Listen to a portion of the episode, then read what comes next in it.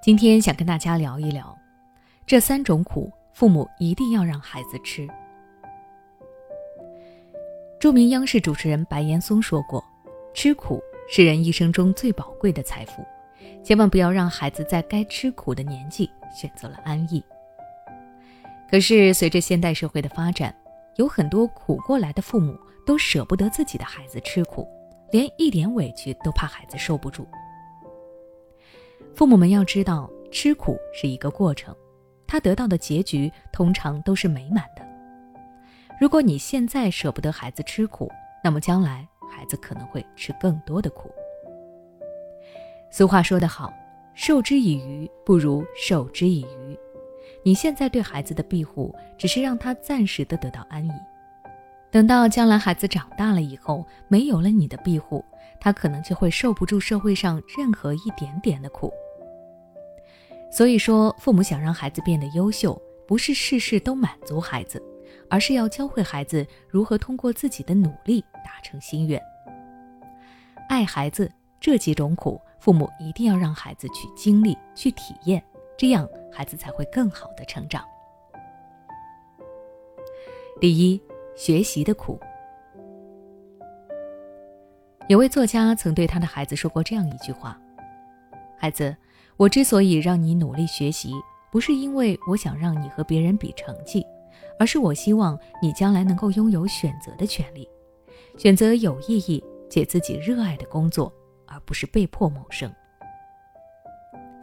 要知道，孩子每一个蹉跎的时光都是滑向平庸人生的降落伞，学习更是如此。如果父母放任孩子贪恋片刻的安逸，让他养成了懒惰的坏习惯。那么孩子的前途真的很有可能就此崩塌。学习和不学习给孩子带来的人生是截然相反的。跟大家分享 BBC 纪录片《人生七年》里的十四个孩子，有几个孩子的家庭背景相似，都很贫困。这些孩子里有些爱学习，有些不爱学习。长大之后，爱学习的穷孩子成了大学教授，而那些不学习的孩子大多从事的和上一辈一样的工作。每天都干着体力活。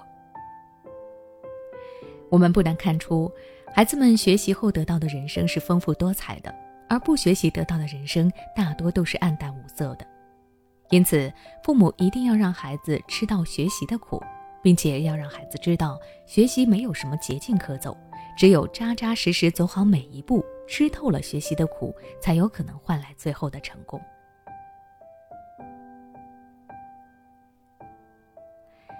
第二，劳动的苦。生活也是学习的一部分，家务劳动能够锻炼孩子的动手能力，还能够培养孩子的感恩之心，让孩子更加有耐心、有爱心。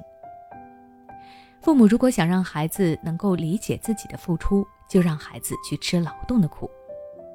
前段时间，我在网上看到一位母亲的留言，她说：“有一天，我因为头晕，在沙发上躺着休息。”没想到大儿子主动帮我照顾弟弟，为弟弟准备了午餐，还提醒我要好好休息。没想到小小年纪的儿子已经是一个暖男了。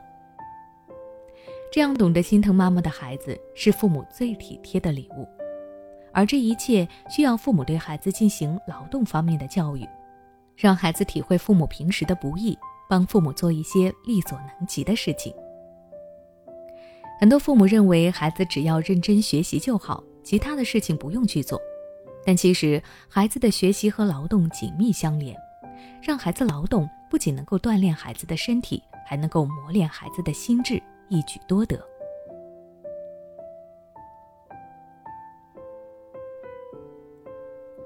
第三，失败的苦，成功是很难复刻的。但每一个成功都能够通过每一次的失败得来。失败是试错时，错的越多越接近成功。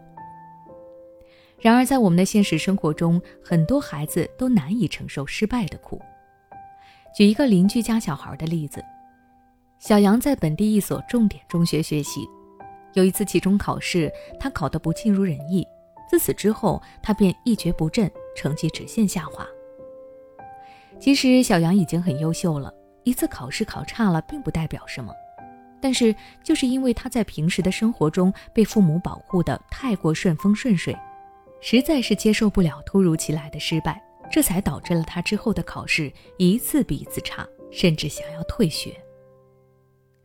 要知道，失败并不可怕，怕的是再而衰，三而竭。很多孩子面对失败的时候，就像是泄了气的气球，开始自我怀疑，甚至自我否定存在的意义。父母这个时候应该让孩子试着去应对失败，而不是一直保护着孩子。父母可以在孩子小的时候就培养孩子应对失败的方式，教会孩子获得强劲的意志力。只有当孩子尝过了失败的苦，才能够体会成功的甜。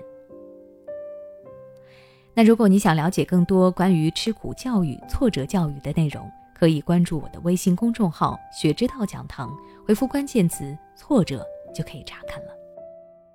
你是否在为孩子的英语学习而烦恼呢？也许你已经发现，孩子背单词总是记不住，学了不少却一直开不了口。也许你正打算给孩子做英语启蒙，但却收效甚微。其实，英语学习跟中文学习是一样的，需要早早做准备，否则等你想给孩子补的时候，已经晚了。那么具体该怎么做呢？